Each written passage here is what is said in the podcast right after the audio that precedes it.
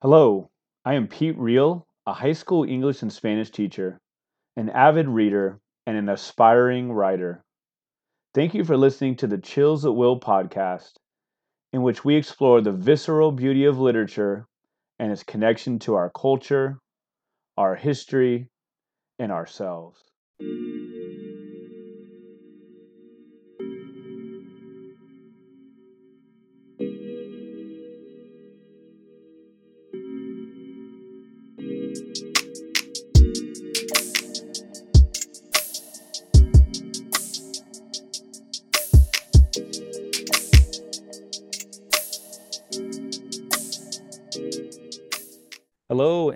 Welcome to episode 206 of the Chills at Will podcast.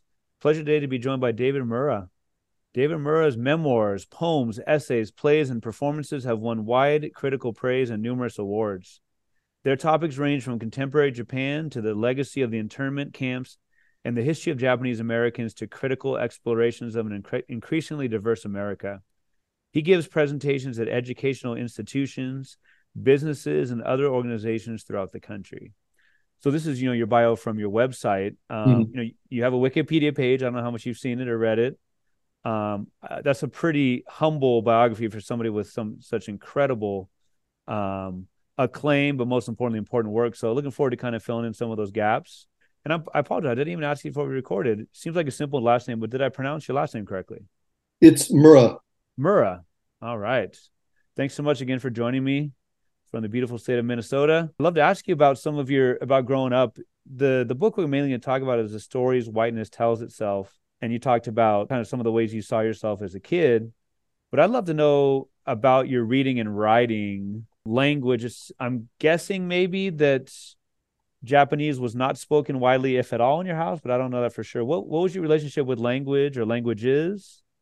And just kind of well, I mean, it, it, as I say at the beginning of the book, trying to explain why I wrote the stories whiteness tells itself is, you know, I'm a third generation Japanese American. And my grandfather came to this country in 1898, my paternal grandfather, and my maternal grandfather followed soon after. So my family has been in this country for a century and a quarter. Mm-hmm. Um, but as many Asian Americans, people look at me and think I'm a foreigner. Mm. Um, my parents, at ages 11 and 15, were imprisoned with their families by the US government in World War II um, in concentration camps in desolate areas of the West and the South. And this is a long explanation, but it, it, right. it explains. So they were imprisoned not for anything they had done, right? They were 11 and 15 and no Japanese American was ever convicted of any sort of espionage or of colonial. Zero, right? Literally yes, zero. Zero. And many of them fought bravely uh, for the United States in World War II. So they were imprisoned because of their race and ethnicity. And as I try to explain, if you are imprisoned because you've shoplifted, to show your reform, you get out of prison, you don't shoplift anymore. But what happens if you're in prison because of your race and ethnicity? Hmm. And my parents, both consciously and unconsciously, realized that their being of Japanese ethnicity was, ethnicity was why they were in prison. And so they tried to assimilate into a white middle class identity. And they raised me to try to think of myself as a white person. Hmm. Now they didn't consciously say this, okay, right. but this was the way I was raised, mm-hmm.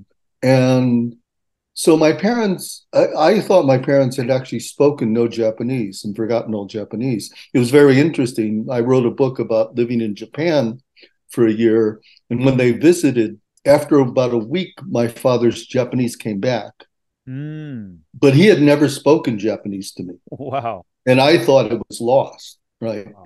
But it was a little boy's Japanese. Japanese is a hierarchical language.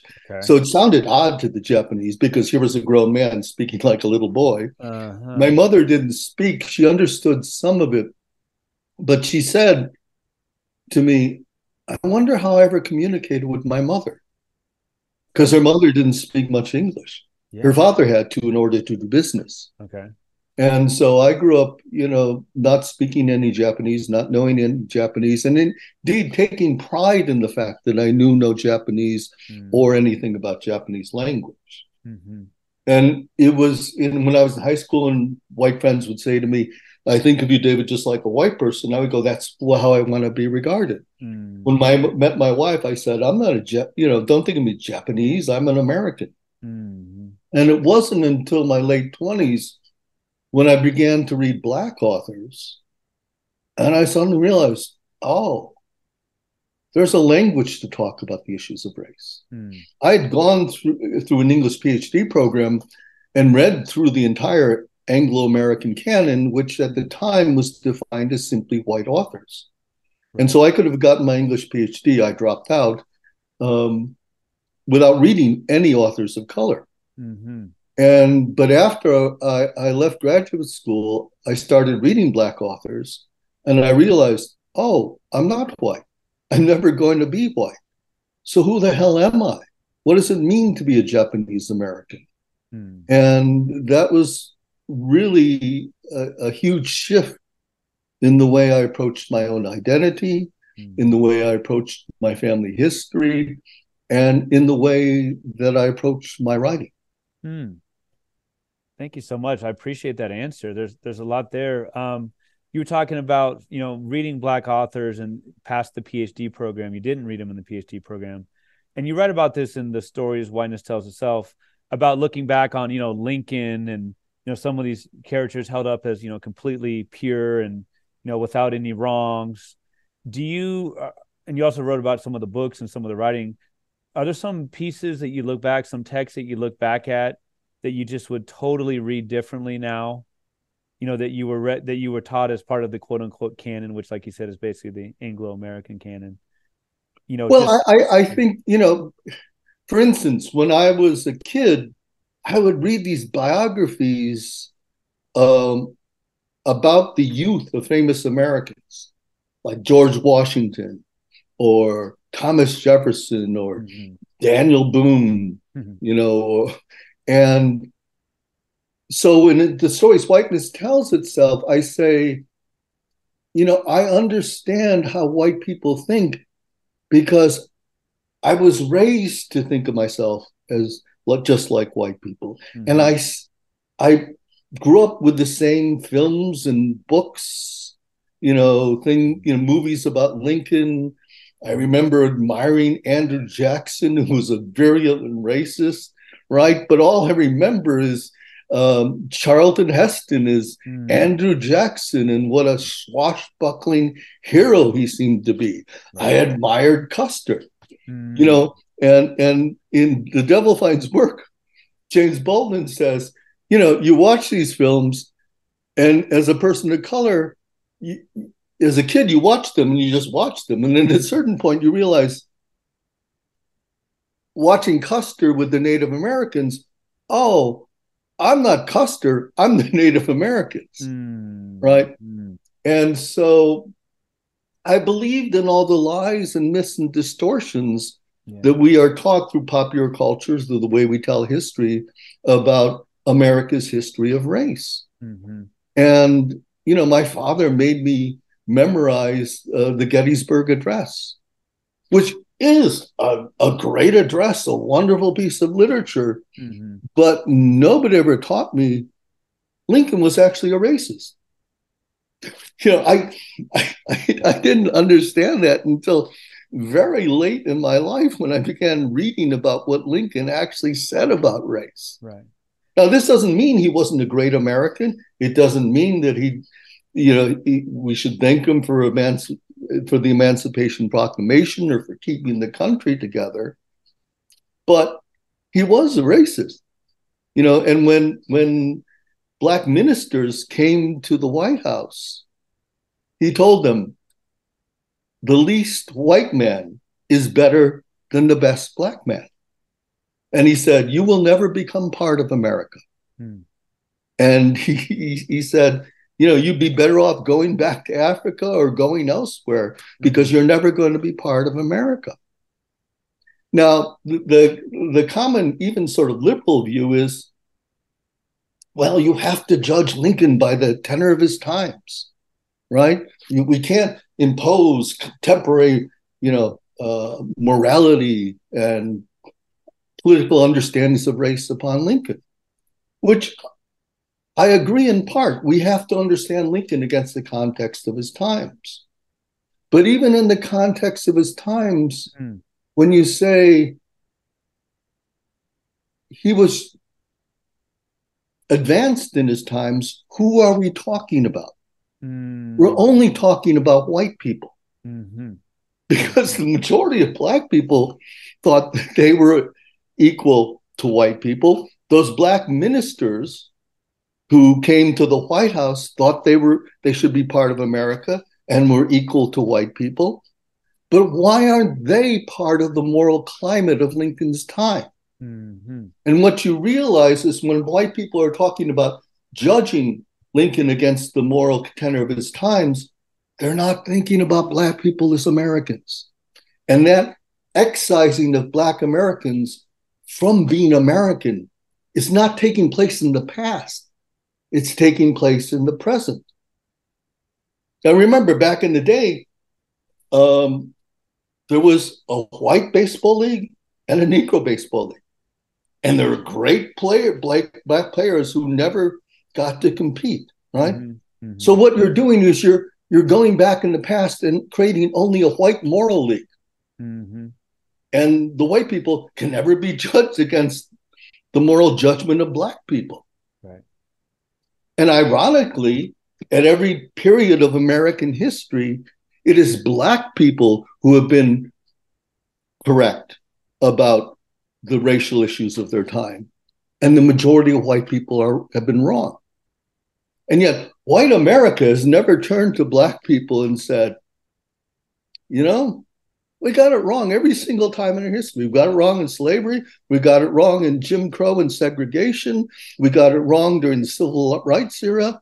Maybe we should listen to you in the present mm-hmm. since we got it wrong every single time in American history.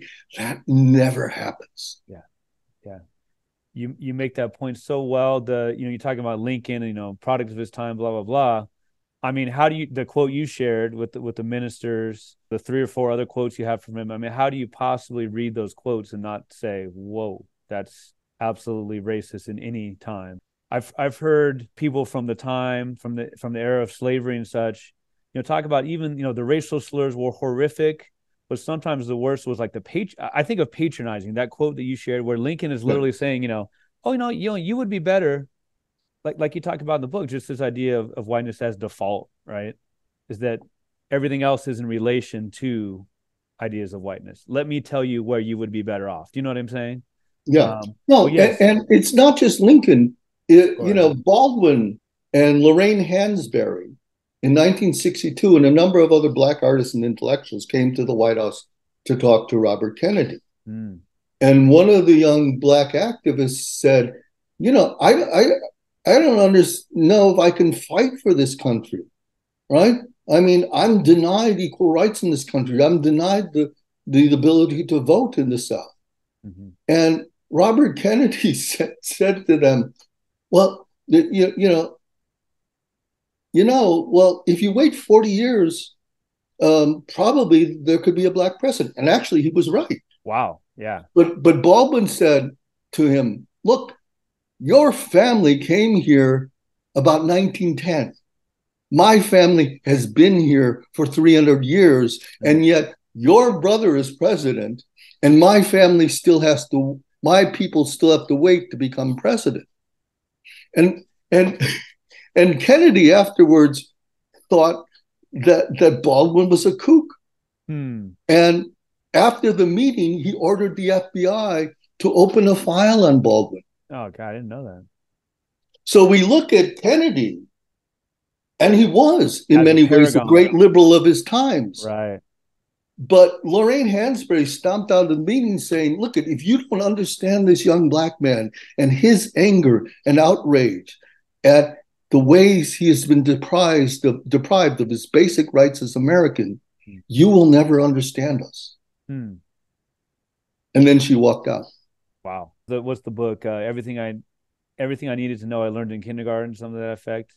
I mean, Yeah. I've read I've read a lot about Baldwin. I've read, you know, a lot of historians write about Baldwin. The way that you use his writing, it's like you could almost write a you could write a book on, you know, everything I need to know I learned from Baldwin. I mean, some just amazing stuff, and the way that you extend some of his points or or put them in a more modern sense is is pretty incredible. There's there's so much there, and he he lived a fairly short life, right? Maybe in the 60s did he pass away? Yeah, yeah. I know the expression is so hackneyed, but it's just like he was so ahead of his time, seemingly, but also of his time so much, right? Yes.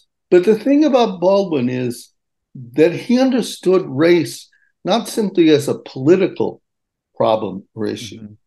He saw it as a moral issue, Right, right, right, right. as a spiritual issue, Uh huh. and a psychological issue. hmm And it is because he understands race at a psychological and spiritual level that he tells us truths about the way we have processed race, which really are timeless and which demonstrate how much more deeply systemic racism runs through our culture, society, and history than many of us understand. hmm A couple years ago, in teaching, uh, the, you know, the American Dream, which is you know kind of that generic thing. A lot of, I like the English 11 level, you'll teach that or whatever.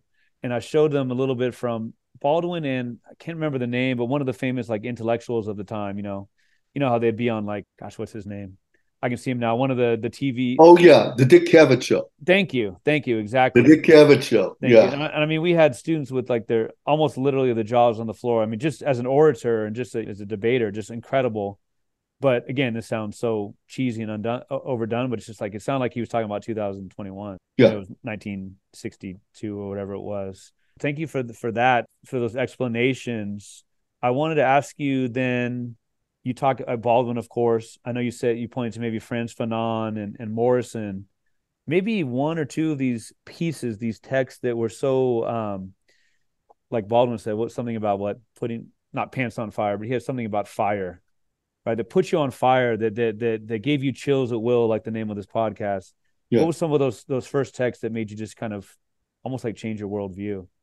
Well, when Baldwin says in The Devil Finds Work, the question of identity is a question inducing the most profound panic, Hmm. a terror as primary as the nightmare of the mortal fall. And he says, you know, identities change. For instance, he says that the splendid in society have no intention of surrendering the splendor. All they know is that they're splendid and they flaunt it day by day. He says the the oppressed, they know they're oppressed Hmm. and they suffer it day by day.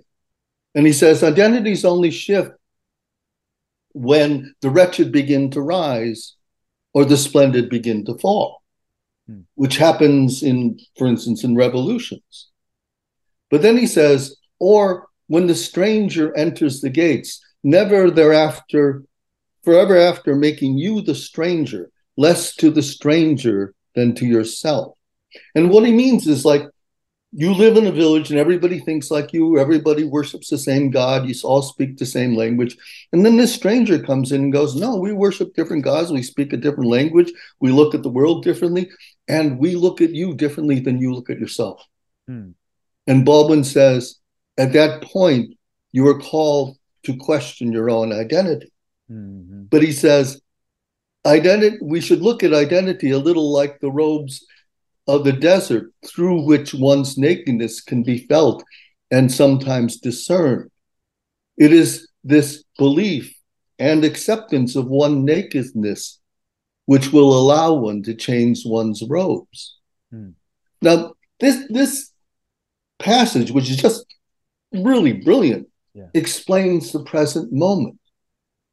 Because in America, what happened with the election of Obama is that a which is an example of a white backlash which has taken place at every point in American history when black people have made legal or political advances Hmm. the white population, a, a large portion of the white population has worked to uh, thwart those advances Hmm. and to regress to the previous Mhm. state.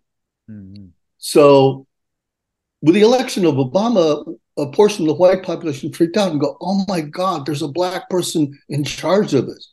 I am terribly frightened of this, and it was also evidence of the shifting demographics of America, because as we all know, by 2040, sometime after that, white people will no longer be the majority in this country. We will all be racial minorities, hmm. and so this is an example of power shifting. Mm-hmm. And white people are freaked out. And this goes back to Baldwin's original statement in that passage. The question of identity is a question inducing the most, most profound panic, a terror as primary as that of the mortal fall, which means changing one's identity or questions one's identity is as scary as confronting the fact you're going to die. and so many white Americans feel like in this multiracial America, if I have to shift my identity, my place in the culture, my belief that I am central, that I defined what America is, mm-hmm. that's as scary to them as death. And that's why they cling to their white identity is the mortal fall that he talks about? I mean, is that is that literally death, or is it like the biblical fall? It's both. It's both. Because Baldwin was a child preacher, he knew right, right, back right, and right, forth. Right. right?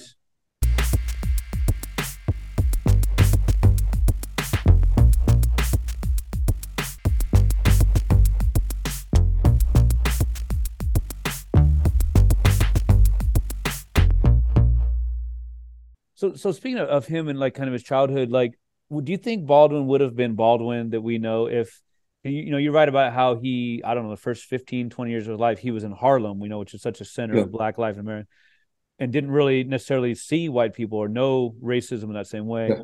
Do you think he would have been the same person if he hadn't been able to establish, you know, himself as a black man amongst other black people? Do you think that made a huge difference that he had those 15 or 20 years in Harlem before he kind of, you know, went out. I mean, he was in Paris for a while, right? And yeah, I I don't think so. I mean, but he has a very, you know, he talks about this in in his most famous essay, Notes of a Native Son. Mm-hmm. So he he says, you know, I grew up in Harlem among black people. But we knew there were racists because there were racist cops.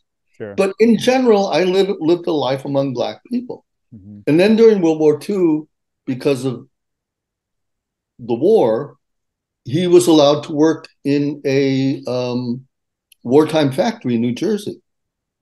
And he suddenly uh, was in a place where there was de facto or not legal segregation, but he didn't realize it. He said, I went to the lunch counter and I ordered something, and then I'd pick up a hamburger.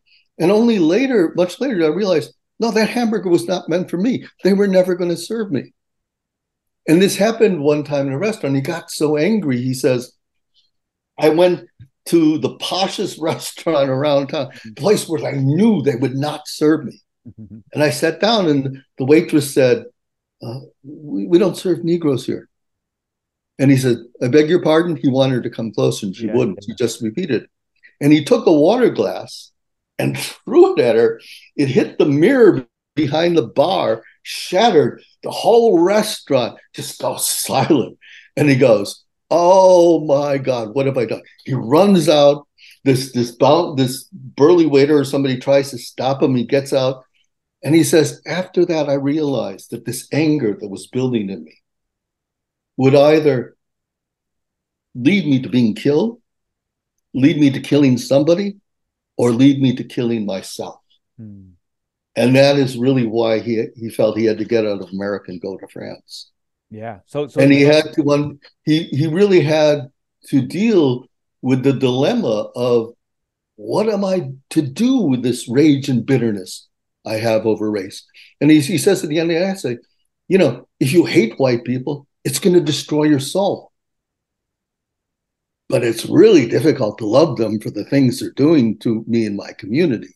So what do you do? Yeah that the the story of the the water glass i mean that was just uh so so visual. You feel like you were there with him. I just feel like he had everything figured out in life. Obviously he didn't nobody ever does.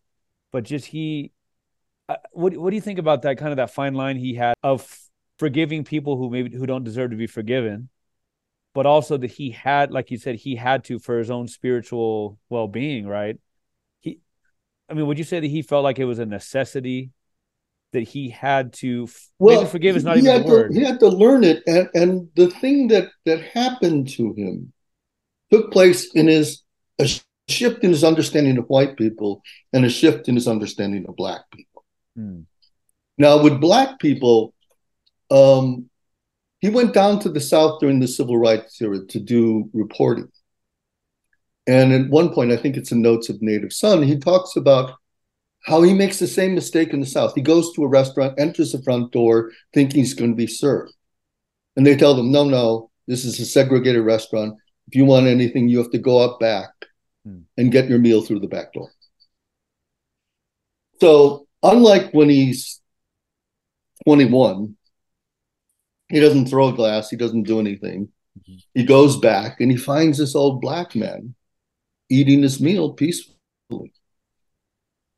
And he realizes, like, this older black man has suffered far more than I have. And yet he's not allowing yeah. this obvious evil racist system mm-hmm. to destroy his soul. Yeah. To make himself eaten up by anger and bitterness. Right.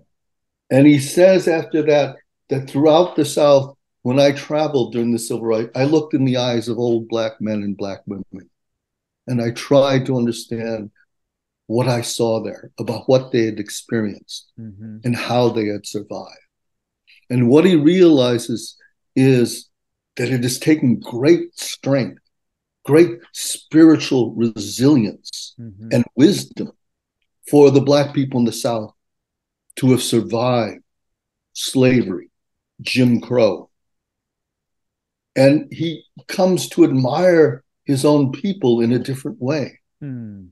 But at the same time, you know, he was gay, he was an artist, he was doing interviews with people, eh, you know, white people. And he, he said, the more I began to learn about white people, the more I saw how frightened they were, hmm. how weak they were, hmm. how privately they were not like how they purported themselves to be. He mm-hmm.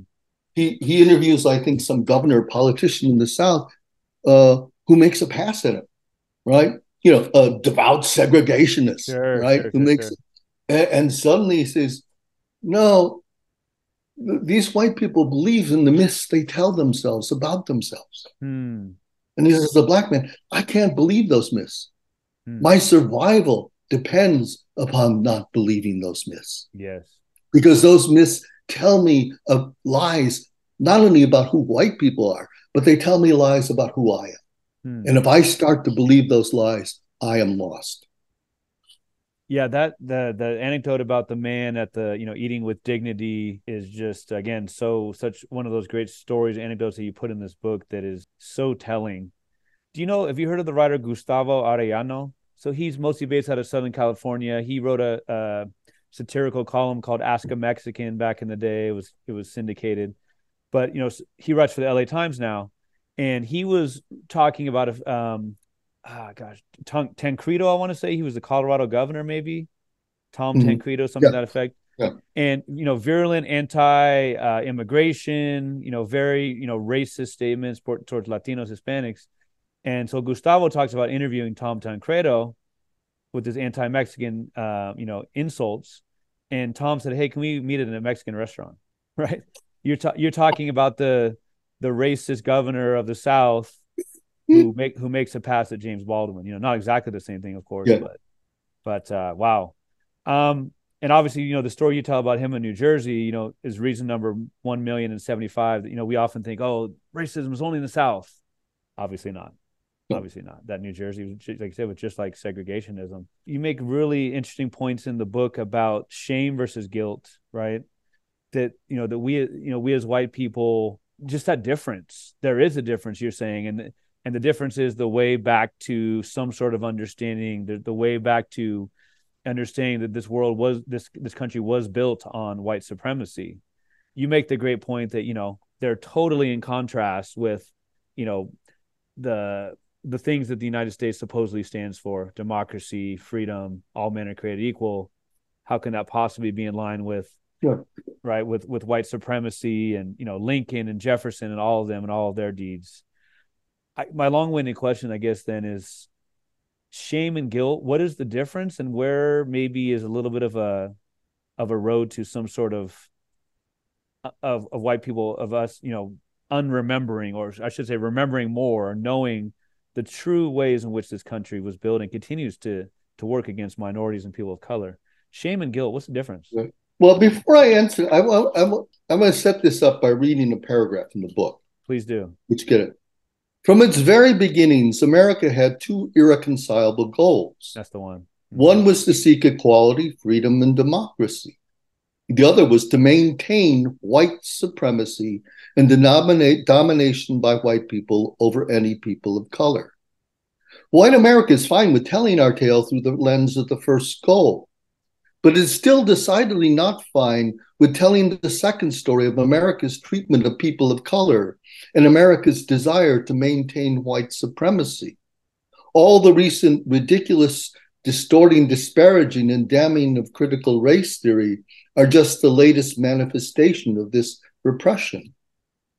Now, one of the ways I talk about, you know, the desire to not teach our racial history with people like DeSantis or Tom Senator Tom Cotton is what they're saying is the problem is not the way that white people have abused black people throughout history and into the present. The problem is that black people keep remembering this abuse and telling white people about it, which somehow harms white people. Hmm. And as I point out in my book, this is the psychology of the abuser. Because hmm. what, what do spousal abusers say? It's Why'd not me, me, right? You Why'd know, you it's causing the abuse. If you keep telling me about the abuse, you keep remembering the abuse. Everything would be fine if you didn't remember that I hit you. Mm-hmm. Right? Mm-hmm. And so the problem of race is, is as much a psychological and spiritual problem mm-hmm. as it is a political problem. Mm. Now, here we get to the issues of shame and guilt. And mm. before I, but I want to preface this by saying, and I say this to audiences, I'm not here to shame and guilt you. That that's you know, I don't know you. Mm-hmm. I don't know whether you're a good or bad person. Mm-hmm. That that's not my place to judge. Right? What I am saying is that white supremacy and the system of racism has been systemic and has been, had a crucial force in shaping American history, culture, and society from the beginning of Amer- from 1619 to the present. Mm-hmm. And I am asking you to accept this, not as a fact, mm-hmm. right? Mm-hmm. Now, you can accept this fact or deny it, right? But what I think that white people do is they hear this and they go, "Oh God, it makes me feel shameful. And shame means you you feel like there's something bad about you, right? And if you go into shame, you're not going to be able to hear me. Sure. And even if you feel guilty, you go like, "Well, I'm not responsible for my ancestors, right?" I'm not saying that. I'm saying racism has been systemic since the beginning of America. Do you accept this fact or not? Hmm. Now, people go into denial about it. And remember when I said, you know, when Baldwin says, like, you know, changing one's identity is frightening as dealing with one's mortality, with one's fallibility, you know, original sin, right? Mm-hmm. So I liken this to uh, Helen Kübler-Ross's book on death and dying, mm-hmm. where she talks about the way people deal with the knowledge that they will die. Like when you have an illness or cancer or something, and you have to confront that you may die. Mm-hmm. And she says the first stage is denial, the second stage is anger, the third stage is bargaining, the fourth stage is grief, and the fifth stage is acceptance. Well, people go through this in their denial of racism. First, there is no racism. White people are more discriminated against, you know, than than people of color, right? And then it's anger. Why are you bringing this up? We had a perfectly fine college or school till you started bringing it up. We had a perfectly fine business till you started talking about microaggressions. America was perfect. It was great back in I don't know when we had segregation, when we had slavery. I don't know when America was great, but it was perfect. And now you have ruined it by bringing up the subject of race. And then there comes bargaining. Okay, okay, there's there's racism, but it's not systemic. You know, you know it's a few bad apples. Mm. Now, as Chris Rock said, would you want to fly in an airline that had a few bad apples as pilots? Right. Would you want to be operated on a surgery department that had a few bad apples? But of course, it's it's it's not. You don't get the statistics that we get in terms of racial disparities in every area of our society, in politics, in economics, in in cultural representation, in medicine, in our health system. So it is shame which keeps white people from getting over the denial of the systemic racism that runs through American history. And they make it personal. Mm. And I'm not making it personal. Mm-hmm. I'm saying these are historical facts. Right. Right. And you have been taught a series of lies and myths about our past, and you've come to believe them. And I am asking you to re look at these myths and lies and yeah. see what they leave out. And what they leave out is both truths about white Americans, about what I, white America has done, mm-hmm. but it also leaves out the consciousness, experiences, and narratives of African Americans. Right. And other people of color. And it is denied that there's another view of our history which we are not taught. And if Ron DeSantis has his way, we will never be taught. Yeah. yeah. Right. Now, I mean, like DeSantis, you know, he wants to ban this AP studies course, advanced placement college course that high school students take on African American studies. And he has deemed it lacking educational value. Now, this was a course created by African American writers and scholars, right? Think about how DeSantis, dismissive that is, right? That is so dis- yeah, incredibly dismissive. DeSantis is, is, is, is not an African American scholar. Right. He's, he doesn't have a PhD in history, right. but he feels perfectly fine saying this course lacks educational value. And one of the things that he's doing in this is he's demonstrating one of the core values of white supremacy. And that is white knowledge is always valid, objective, true, and mm-hmm. official. Mm-hmm. White knowledge is always valid, objective, true, and official. Mm. In contrast, black knowledge is always automatically invalid, subjective, false or suspicious, mm. and unofficial unless white people say otherwise. Mm. So he is saying, I, as a white person, my knowledge is valid, objective, true, and official. And you black writers who have actually lived black lives, you black historians and scholars who have actually studied this, your knowledge mm. is invalid, subjective, false, and unofficial. Wow. And that what what that's called is how we evaluate knowledge is a area of epistemology. And I'm, what I'm trying to do in the book is make very difficult concepts understandable mm-hmm. to the reader. You did. Look at the, the idea, this idea of whose word, whose narrative is considered true and valid. Mm-hmm. It runs through police reports. Mm-hmm. It runs through our politics. It runs through the way we, we we form our culture. And the other thing about this is, is DeSantis is actually repeating the acts of slave owners. Mm. Because when the Africans got here and were enslaved, they were forbidden from teaching their language. Right. They were forbidden from teaching a culture. They were forbidden from teaching their history. And that is exactly what DeSantis is doing to African Americans in the present.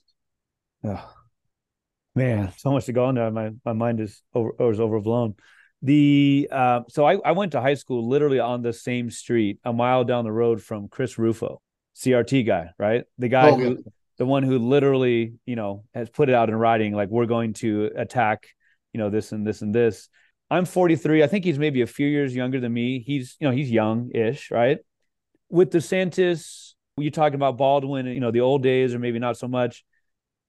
We know that racism is not just going to die with older people. You know, you see, uh, what's his name, Fuentes, and all these guys, right? Nick Fuentes. Is there something to the effect? Do you see? I know you have, um, you work with with with kids and with the youth, and you have kids yourself.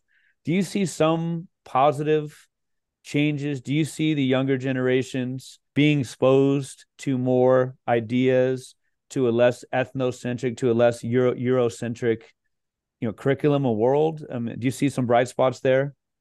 No, it's absolutely true, and it, it, it extends to other marginalized groups, like LGBTQ mm-hmm. uh, Americans, right?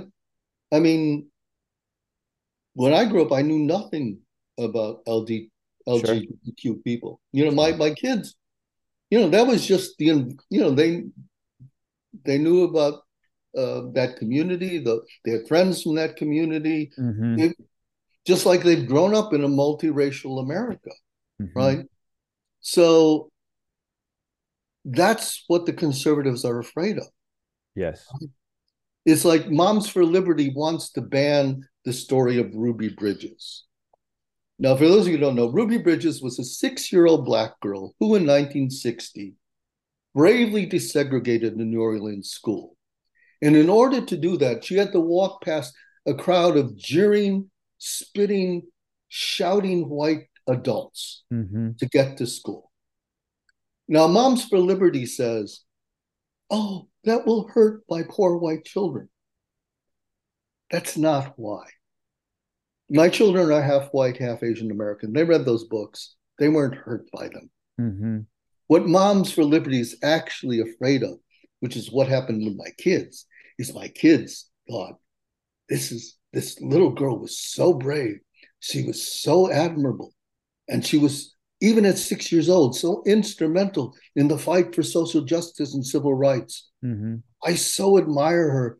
And it it shaped my children's view of not only of American history or themselves, but also their values in life. Right? And that's what moms for liberty are afraid of. Mm. That hmm. their children, not that they will be hurt by the story, but they will identify with Ruby Bridges. Right, right, right, right, right. I mean, could there be a more innocuous story? You know what I mean? Like, you know, even if you're just the most cynical person in the world, how could you possibly say anything about Ruby Bridges and what she did? And like you said, Moms of Liberty somehow somehow did. But and they she, under, they understand the effect. If you actually tell the truth of American history to children, mm-hmm. it is hard for them to grow up to be racist. It is hard for them to grow up to be white supremacists. Yeah. Yeah. And so that's why they want to deny that history. Mm. And I mean, like you said, she was six years old. She's not, I mean, she's still alive and thriving, right? I mean, it wasn't that long yes, ago. Yeah, she's, no. she's in her 60s, maybe?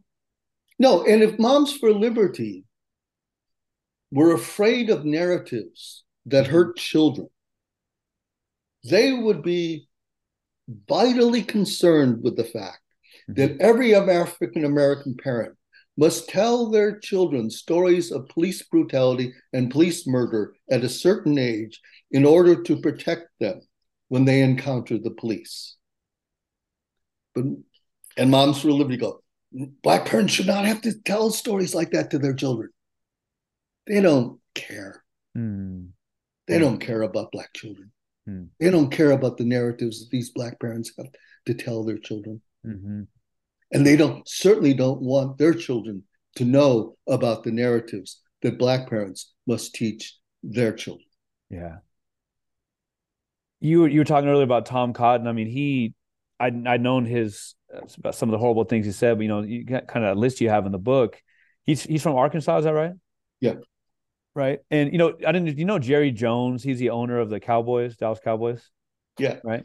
And you might be able to help me. I You know, online I see that like maybe he literally was in the picture, or people start. Yeah, he like, was in you the when James about? About that. Meredith went Right. to the when when the black students were integrating um, the University of Mississippi. Yeah, yeah, yeah. yeah. Uh, Jerry Jones is in the crowd of white I- people. I think he's from angry- of Arkansas, so maybe white a, students. right. I think maybe he was a different student because I think he's from Arkansas. Maybe not, but but definitely right. So he was literally in the crowd, right? Laymon, Laymon, am I saying his name right? Yeah, yeah. right? I mean, he's he's an incredible champion of writers and incredible writer by himself, obviously. And you tell that story. You know, my long-winded point here is about Tom Cotton or Jerry Jones in that crowd. Like you said, the Moms of Liberty. You know, was were they in that crowd with Ruby Bridges? Was there was their mom in the crowd? You know, I think there's some fear there, right? Like if you look back, it's like, well, who who were these people? They're they're us, right? And so Kiese Laymon tells an incredible story about, you know, running into, you know, everyone knows like kind of the stereotypical frat guys. And, you know, in the South, in this case, in, in Mississippi, and they, you know, the, the white guys were throwing out the racial slurs, all kinds of horrific things. And Kiese and I think a friend maybe for like fighting back. I don't even know if it was literal fighting back or not. You know, they got equal punishment when obviously the the crimes were not even close to the same. And one of those people in the crowd, one of those frat boys, was is now the governor of Mississippi. Am I right? Yes, yes. I mean, Tate Reeves, who's the governor of Mississippi, and who was among these frat boys dressed in Confederate uniforms, and calling Kiese and his friend, his, his girlfriend, the N word. Now, what Kiese says is, you know, I was particularly hurt by that because I knew Tate Reeves.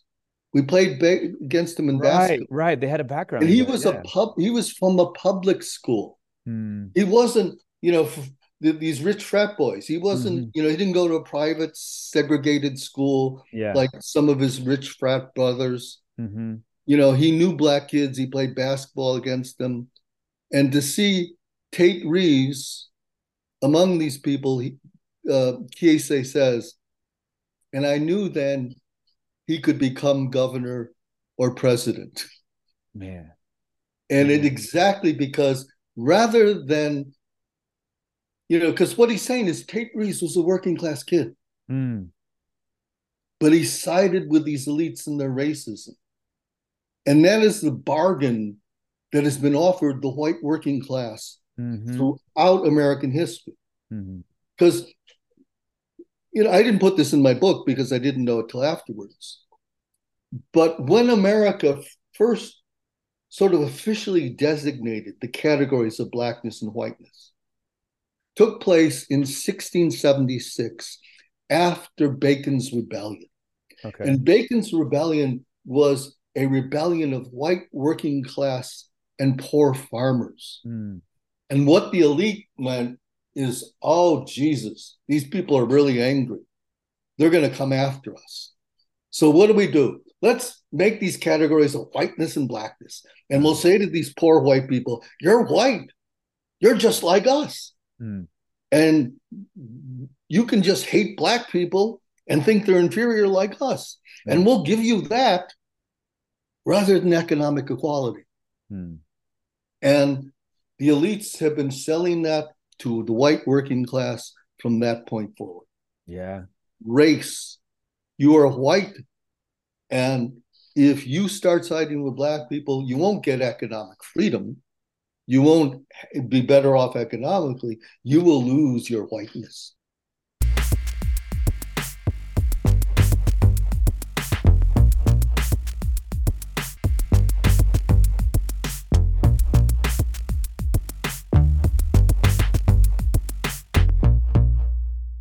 You write so well, so so movingly about because of systemic racism. Tate Reeves, let's say, he would have to abandon whiteness. You know, it's it's it's across a couple bridges, so to speak. You know, right? It's, he has to he has to move a lot. He has to abandon that whiteness because, like you said, it's been in whether he knew it or not, whether he said it subconsciously or not.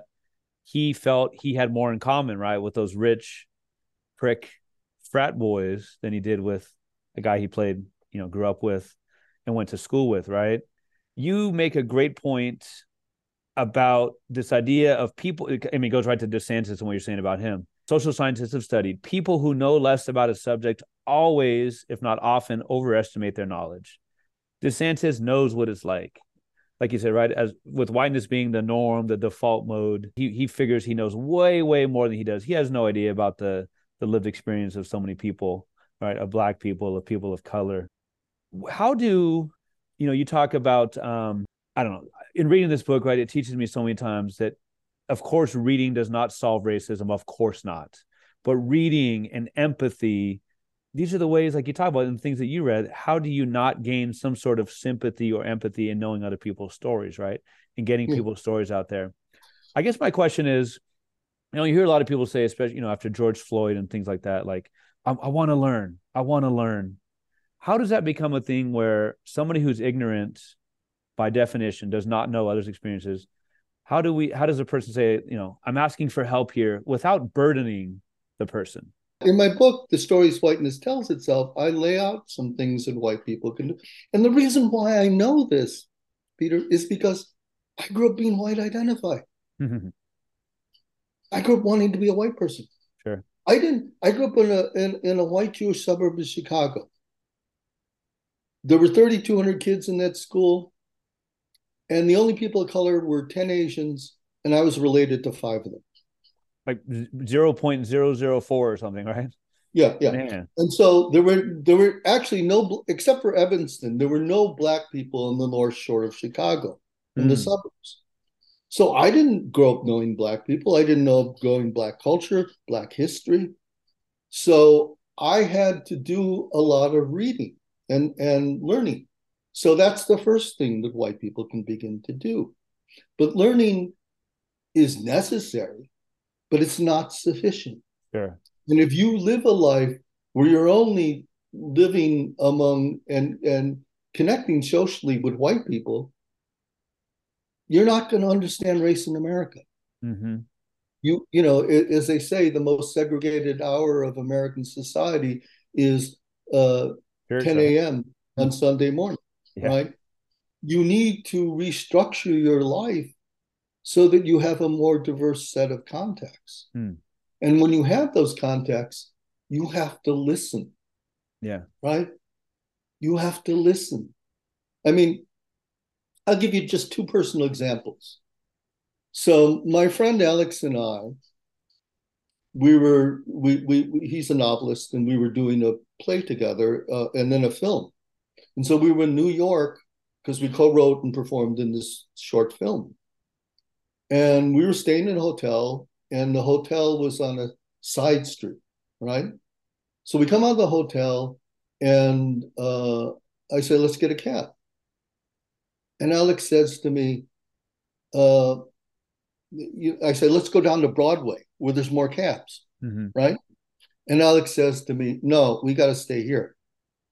Because he says, at least if I'm here, the cab driver might will think I'm staying at the hotel mm. because I'm a black man with dreads. Mm. And if I go down to Broadway, they're just the cabs are just ignored me. That was nothing I thought about. Right. Right. right, right. And then I remember the first time, you know, one of the first times I was hanging around with a, a number of black artists, and these were you know people gone to Yale, directors, you know, artists, writers, and there were about seven of them. And they're all telling tales of being arrested while driving while black. And they were telling these tales and they were laughing. And they were laughing with pain, mm. right? And they were laughing because it happened to all of them. And I realized first, I don't think about that mm. as an Asian American. Mm-hmm. Uh, you know, I grew up as a middle class Asian. You know, if you're a working class Asian American in an urban area, you might think about that, but not as a suburban Asian American, right? Mm. And I also realized they probably wouldn't have been saying that if a white guy had been at the table, mm. Because they would have feared that the white guy would have took their humor as being dismissive uh-huh. the pain and humiliation that they felt sure being arrested driving while black yeah yeah and because my you know I was friend my friend Alex, you know, had brought me to the dinner that and I knew some of these artists. They they understood that I would understand the context of it. Mm. Because it's not only understanding you know, this. This is why Dave Chappelle stopped telling doing his comedy because he felt like the white people were not hearing the humor in the same way that a black person would. hmm Yeah. Yeah. Especially with his show, right? You're talking about his Yeah. show. I think, I think, Yeah. I think, wow. Thank you for those anecdotes. You- The the writer you're talking about, uh, last name starts with a P. Alex Pate. Right. So really telling anecdote too, just with Steven Spielberg with Amistad, right? The movie. Am I am I way off on the time? I, I feel like that was like in the early in the late nineties, or was it? Yeah, it was that? in the '90s, and Yeah. what happened was that you know this it was a film created by D- Steven Spielberg and two white screenwriters, Mhm. right? And then my friend Alex Pate, who's an African American novelist, was asked to write the novelization of the script. Now, in the film, it opens with the Africans in chains.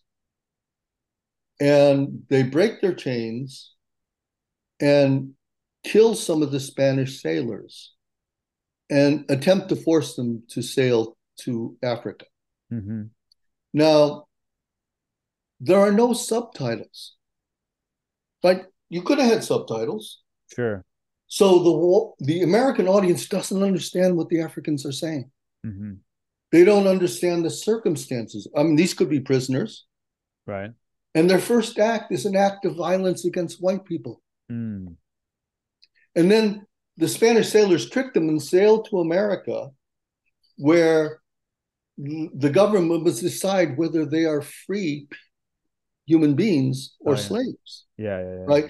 And the whole film is told mainly through the eyes of Matthew McConaughey, who's a young lawyer trying to defend these, uh, you know, get the freedom from these Africans, Hmm. and he's trying to enlist the help of John Quincy Adams, Hmm. and it's his quest. Sure. Alex looked at this opening scene and went, because he had to use everything from the from the film. Yeah. But he said, I can't start the novel here. So he starts the novel in Africa. Cinque is sleeping in a village, his village, with his wife and child. So Mm. he has a family, Right. he has a village, Right. he has a culture. He's not somebody that you don't understand because Alex places you in his consciousness, hmm in his head. He's not indecipherable. He's not inscrutable. He's a man with a family. And he feels uneasy and he goes out at night. And it turns out a lion attacks the village and he kills the lion. So he saves the, his act is an act of violence. He saves the village. hmm Why did Alex intuitively think, I can't start the novel there? Because he starts the novel in Africa, where sing, you know, W.E.B. Du Bois said, you know, in his famous book, The Souls of Black Folk, he says, How does it feel to be a problem? Mm. Well, in Africa, Cinque's blackness is not a problem. Mm. It's not a question. Mm. It's not even there's the the idea of blackness and whiteness is not present. So it's outside of the categories of whiteness and blackness. Hmm.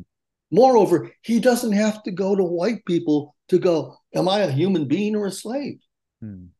So he starts it outside, and this is another philosophical term I use in the stories. Whiteness tells itself ontology, outside the categories of whiteness and blackness. hmm Now, Steven Spielberg is a liberal. He's adopted a couple of black children. He's, you know, he he intended this film to be anti-racist, but he couldn't imagine how an African American would view that film, hmm and he couldn't start the film outside of white thought Mm.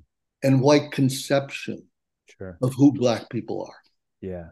And so Yeah. it's the same story, but it's different.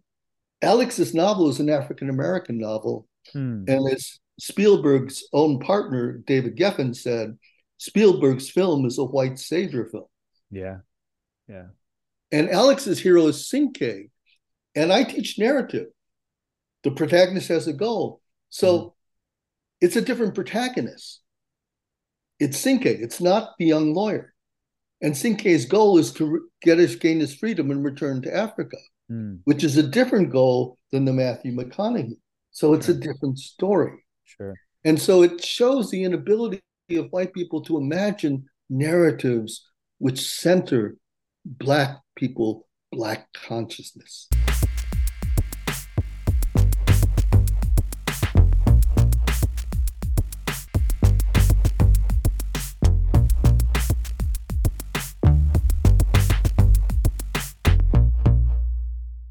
what a simple but revolutionary thing that Chinua Achebe did, right? With things fall apart, yeah. To write about Africa. Yeah, and it's the same thing. You know, I, I love it, Jeff, because I know, those of you who don't know Heart of Darkness is about the Congo and the and, and the ivory trade, and it's set, you know, in in the late 19th century, and these white guys going up the the Congo River are looking at the black people on on on the shore, shouting at them and thinking these are unintelligible savages and Achebe, when he was, you know, he grew up in the colonial English uh, colonial school system. He identified with with the white guys, mm. and then it is just like me. And at a certain point, though, he realized, wait a second, those Africans on the shore would be my grandparents, right? My great grand. Do I think they were unintelligible savages? No. And so he writes his own novel, Things Fall Apart, which is set right before and after the Europeans come to Africa. Mm-hmm. And it's an entirely different tale than the heart of Conrad's Heart of Darkness. Sure. Well, yeah, I mean, thank you for sharing, for expanding on the the uh the Amistad. I mean, in the book is so interesting because like you said, it just, you know, right? I mean, what is it? The the road to hell is paved with good intentions that's a little dark with it, right? But I mean, I, I think we probably both agree Spielberg Spielberg had good intentions, but that's not enough, obviously, right? You're saying was not enough. Um, the white savior complex comes through for sure. Some of his his blind spots, some of our blind spots as as white people. And as we know, as you know, as such a great writer, and me as a lover of literature, unfortunately, the movie got got read or seen right a lot more than than the book did right? I'm sure that Amistad was seen by way more sets of eyes than the novelization um, by you know by your friends. The no, and if they made that film, it would have been less popular, right? Because while people of color, we grow up, we can't help but see narratives and movies and films of white people. Mm-hmm. Right? You just and and but if you're a white person, you can avoid knowing any narratives yeah. in films yes. about people of color. Right. Th- this is outside of your book, but um, you know, it, this happened fairly recently, very recently. Um, so you know, to end your book, you you even have a you, you talk, of course, about George Floyd. You mentioned Douglas Kearney, who is somebody who was so good to me in my classes. He would come and speak and perform. He's a, a poet, a, a librettist, you know, just a what is it, MacArthur Genius Grant? Like he's the kind of guy I should get one of those. But he's he's a, a Minnesota-based uh, writer now but you know he was talking about having to explain i, I want to say maybe he has twins. Yeah. to his six right to his his six year olds at the time. I have to explain to them you know george floyd and Daunte wright and philando castile and all of these names and just talks about just the the the absolutely human anger the human just like burden that that puts on him. And that was so moving. And you talked about how you were going to end the book before that but you decided to end it with the coda which is Daunte wright who yeah. was even after George George Floyd. Yeah. Like you said, at least even if it's not a moral choice, maybe it's just a political. Uh, I don't know, not getting your butt in, pr- in prison choice. That the police would at least be like, "Okay, we're not going to hurt him." But you know, again, Daunte Wright, unfortunately, was another. Daunte Wright was originally stopped for a tail light and having air fresheners. How how how many ta- how many tail lights have I had out in my lifetime? How many times have my license plate not been? And I never I've never had I, I don't. No, when when when people uh, let me tell two things about systemic racism. You know, Douglas is just absolutely angered that he has to tell these tales to his children. Mm-hmm. But before that, I talk about a teacher in the mainly black north side right. of Minneapolis and she asked her seventh grade class, which was 95% black, to write a piece on what America means to them. And she says 100% of them wrote about police harassment. That was their definition. That was what America meant to them. Mm-hmm. How can you say racism is not systemic? But what about Minnesota Nice?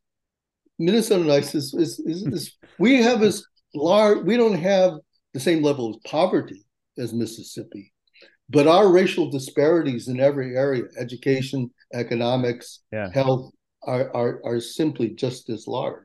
Right, right, right. right. And, you know, for instance, it's changing now, fortunately, because we're legalizing marijuana, but black people and white people smoke marijuana at exactly the same rate. Right, right, right. And yet, black people are sometimes it's four times, sometimes it's 3.64 times more likely to be arrested for smoking marijuana for the same crime. Then they are more likely to be uh, brought to trial, sure. more likely to be convicted, more likely to suffer prison time and suffer longer prison time than white people for the same crime. Yeah. Now, this doesn't happen because of a few bad apples. Sure, sure. This discrepancy, it's built into. Now, it, it, in my book, I allow I allude to. There was this Georgia case in the death penalty, mm-hmm. and Georgia prosecutors sought the death penalty seventy percent of the cases involving black defendants and white victims. But if you're a, a, white person who killed a black person, the death penalty was only sought 19% times. So, same act, 70% if it's a black person committing it, 19% if it's take, uh, a white person committing wow. But the Supreme Court ruled that absent any declaration of racist intent, they could not rule this unconstitutional. Uh-huh. And what he, what he said is taken to its logical conclusions, this case throws into serious question the principles that underlie our criminal justice system. If we accepted McCleskey's claim that racial bias has impermissibly tainted the capital sentencing decision, we could soon be faced with similar claims as to other types of penalty. So, whatever the risk of ruling against, they couldn't rule against this hmm. rule that this was unconstitutional, it had to be constitutionally acceptable because otherwise they would have to question race in the whole system of uh-huh. whole justice system. Right. So it's like we're going to bury our heads in the sand because otherwise we're going to have to contemplate that racism runs through. So, and, and part of what I'm saying is here is it's not just a few bad apples. Yeah. It's the way the law is interpreted. Right. Right. Because anybody looking at it go, man, if you're a black person and you kill white people, you're 70% of the time going to get the death penalty. For a white mm-hmm. person who kills black person, only 19% of you are going to get receive the death penalty. Sure. But that's not systemic. Sure. And and this is what I mean when they're they're the myths that we tell ourselves about race in America. Yep. You, you were referencing Chappelle earlier. He had, you know, there's behind every joke there's a seed of truth. He was talking about like police brutality against people of color, especially black men. And he was saying, you know, white people didn't think it was true until they read about it in Newsweek, and then they knew it was true, right? And this idea of like uh, you you talk about the hundred percent. Thank you for bringing up that. I, I knew there was something about hundred percent I wanted to bring up. It was a Miss Rodriguez's class, right? You talk about hundred yeah. percent of the students said, please, you know, how how do we as white people not read something like that and just it has to be willful ignorance, right? Ignorance is by itself not a bad thing. You simply don't know. If you have never skied before, it's not your fault if you don't know what it's like to ski. But to hear, you know, a hundred percent of the students, and I'm sure, right, the numbers wouldn't be that different in other places, say that, it has to be willful ignorance, right? It has to be, I don't want to know anything differently because if I do, I'm going to have to empathize. And it's also life experience. If you life ask a, a all white suburb like of Winnetka in Chicago, mm-hmm. like their definition of America, same seven seventh graders, they mm-hmm. would come up with completely different definitions. Sure. They they wouldn't think. But I want to make one, one last point because the book is about history. And when people say like, oh, Jefferson held slaves. Yes, but that was so long ago. It has, you know, why are you bringing this up? Well, we know there are racial disparities in in healthcare. You know, for instance, um, black people are three times, 0.6 times more likely to have their legs amputated than white people. Hmm. Black patients are half as likely to receive pain medication as white patients for the same condition. And if they receive pain medication, they receive less pain medication than white patients for the same condition. Hmm. So there's this disparity in the application of pain medication.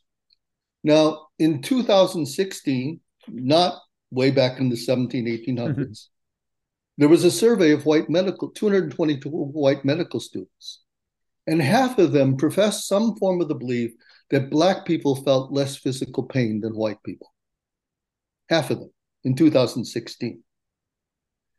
Now, uh, partly because they believe Black people have thicker skin, which is just so ironic. Now, Jefferson was the leading ideologist of slavery of his time. Mm-hmm. He believed white people were mentally superior, spiritually superior, culturally superior. And he said black people were better suited for slavery because they felt less physical pain. So, this idea that Jefferson is writing in the early 1800s is in half of the minds of these white medical students in 2016. So, you can't tell me that the past doesn't affect the present.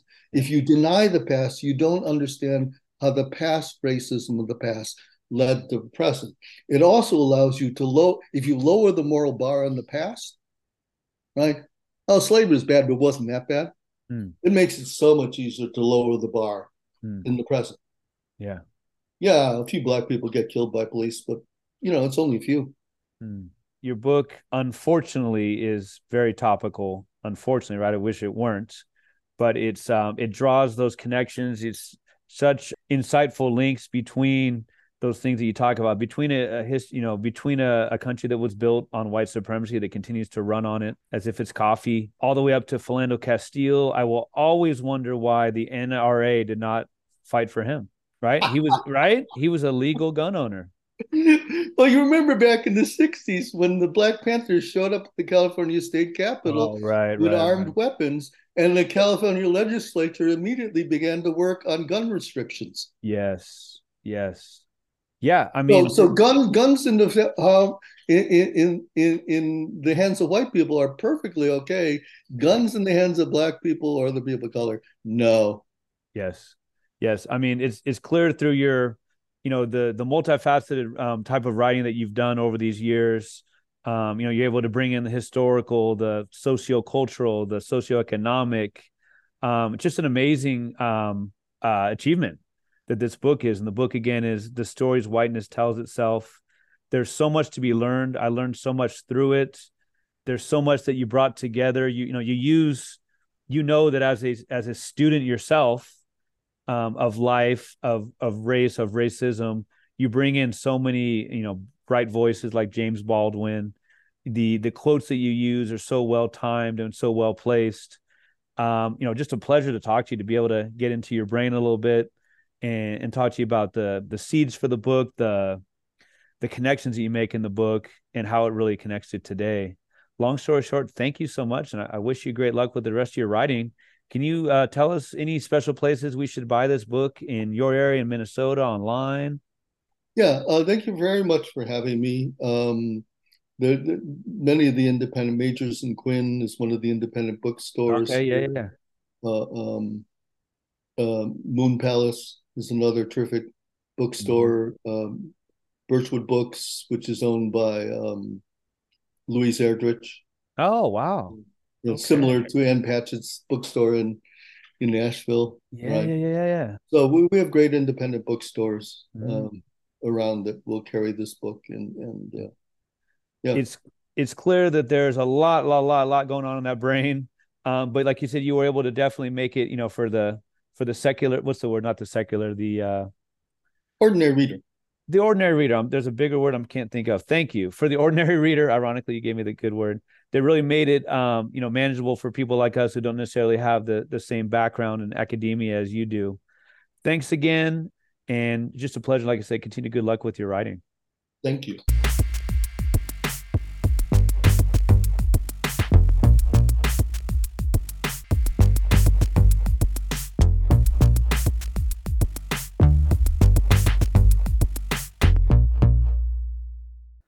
What a pleasure it's been today to speak with David Mura. Thank you so much to him for his time. We wish him the best of luck with all of his writing and scholarship in the future. You can now subscribe to the Chills at Will podcast on Apple Podcasts. Please leave a five star review. You can also ask for it by name using Alexa and find it on Stitcher, Spotify, and on Amazon Music. Follow me on Instagram where I'm at Chills at Will Podcast or on Twitter where I'm at Chills at Will PO1. Sign up now for the Chills at Will Podcast Patreon. It can be found at patreon.com backslash Chills at Will Podcast Peter Real.